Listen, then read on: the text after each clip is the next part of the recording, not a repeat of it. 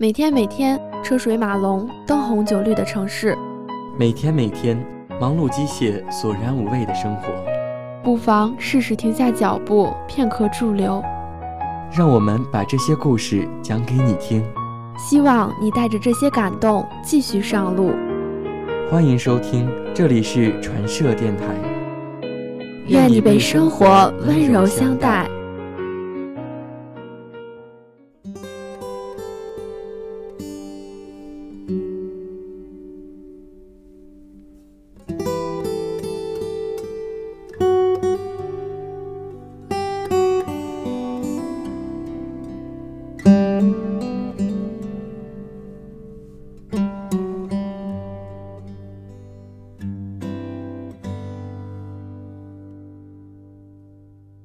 听众朋友们，大家好，这里是散落时光节目，我是主播秋硕。今天呢，带给大家的文章是《看得见远方，追得上路上》。近视先生出生在城市的郊县，上的小学也在他家的背后，中学步行不超过五分钟。好不容易高中毕业，顺应父母的意思，报了离家驱车半小时就能到的艺术院校。上了大学，才第一次感受到不住家的滋味，才看见市中心的全貌。也才知道沃尔玛是超市，有种特别贵的冰激凌叫哈根达斯，不是家里穷，而是世外桃源待久了，与时代有些脱节罢了。近视先生从小被家里惯着，三岁就开始疯狂地看电视，结果小学一年级就戴上了眼镜。在同龄女生都开始钟爱帅哥的年纪，他也没有半点危机感，因为他觉得近视有眼镜可以戴，再丑也有人爱。不要太忠于学习，反正毕业后可以去爸爸的单位工作。独立能力极差的近视先生用半年的时间适应了大学生活，然后剩下的半年则是跟室友全心全意地扑在了网游事业上，选择性逃课，食堂跟寝室两点一线，把生活费全买了游戏里的装备。那时候四个哥们儿感情极好，他觉得这就是他要的大学生活。在大一快结束的时候，寝室一哥们儿的爸爸出了车祸，直接退了学。一个谈了场半个月的恋爱，要死不活，从此意志消沉，长在了床上。网游没了战友，近视先生也自觉无聊，便搁置了。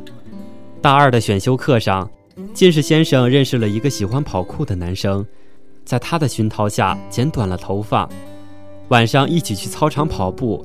白天下了课就去各个教学楼为他记录上蹿下跳的视频，没想到不过半年，近视先生就把肌肉练出来了，圆脸也有了棱角。因为变化太大，还被女生追着讨要塑身秘方，掀起了全校跑步健身的风潮。后来受邀在艺术节演讲，被学姐鼓励，让眼镜店小妹把人生中第一枚隐形眼镜塞进了眼睛。自此，近视先生成了系里公认的男神。近视先生从未发现自己还有这般潜力，被一口一个帅哥叫着，自然也就信心倍增。后来越来越多的人认识他，接近他，哪怕是没有营养的交集，也让他在鼓励和羡慕中重新认识了自己。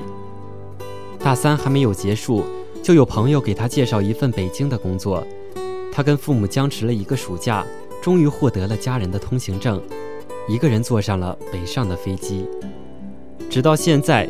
近视先生都佩服自己当初说走就走的勇气。那时的他对帝都并无了解，刚来的第一天就被所谓的朋友放了鸽子，工作泡汤。这里的人走路都是五十迈的，而自己早就习惯了十迈匀速运动。自认身上潮到不行的杰克琼斯到这边变成了路人范儿，因自己长相而建立起的自信心，在国贸三里屯等年轻人众多的地方瞬间就消失殆尽。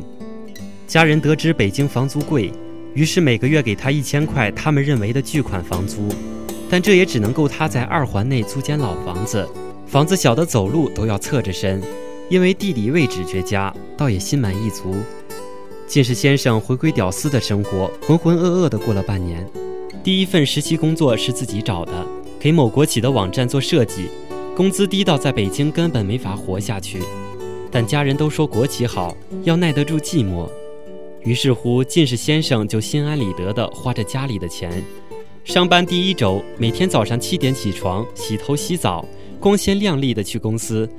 他深信在北京就是要交朋友才能铺开自己的关系网，于是同事对他的印象就变得异常重要。可几天过后，他发现办公室里全是四眼、喜足球、好妹子、无梦想的沉闷男，话不投机半句多。受他们的影响，索性每天也顶着一头干瘪的孜然卷上班，一句话不讲，一坐就是一整天。后来还是在鼓楼小剧场看演出的时候，结交了第一个朋友圈，圈内人都是小演员、小歌手，三男两女。其中有个土豪住在月租一万多的高档小区，几个人平时没什么工作，就集体宅在他家昏天黑地的玩桌游。那时候，近视先生认为时间就该这样被挥霍，所以辞了工作陪大家一起家里蹲。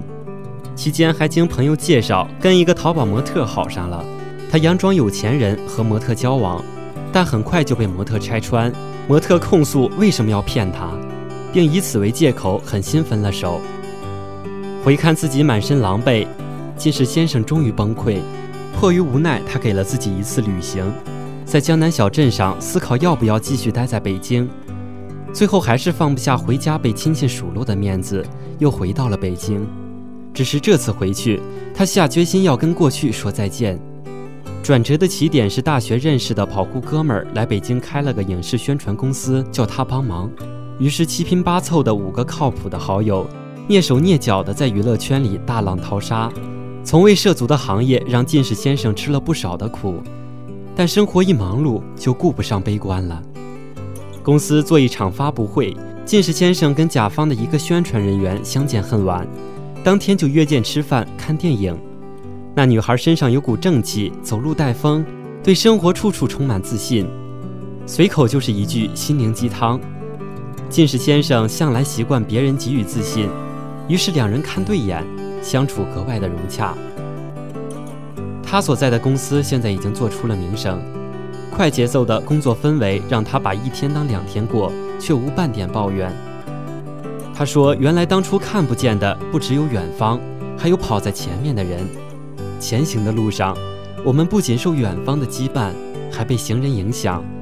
你想要成为什么样的人，就去接近那样的人。”宇宙除了爆炸后形成了银河系，它还给了相同磁场的人同样的运气。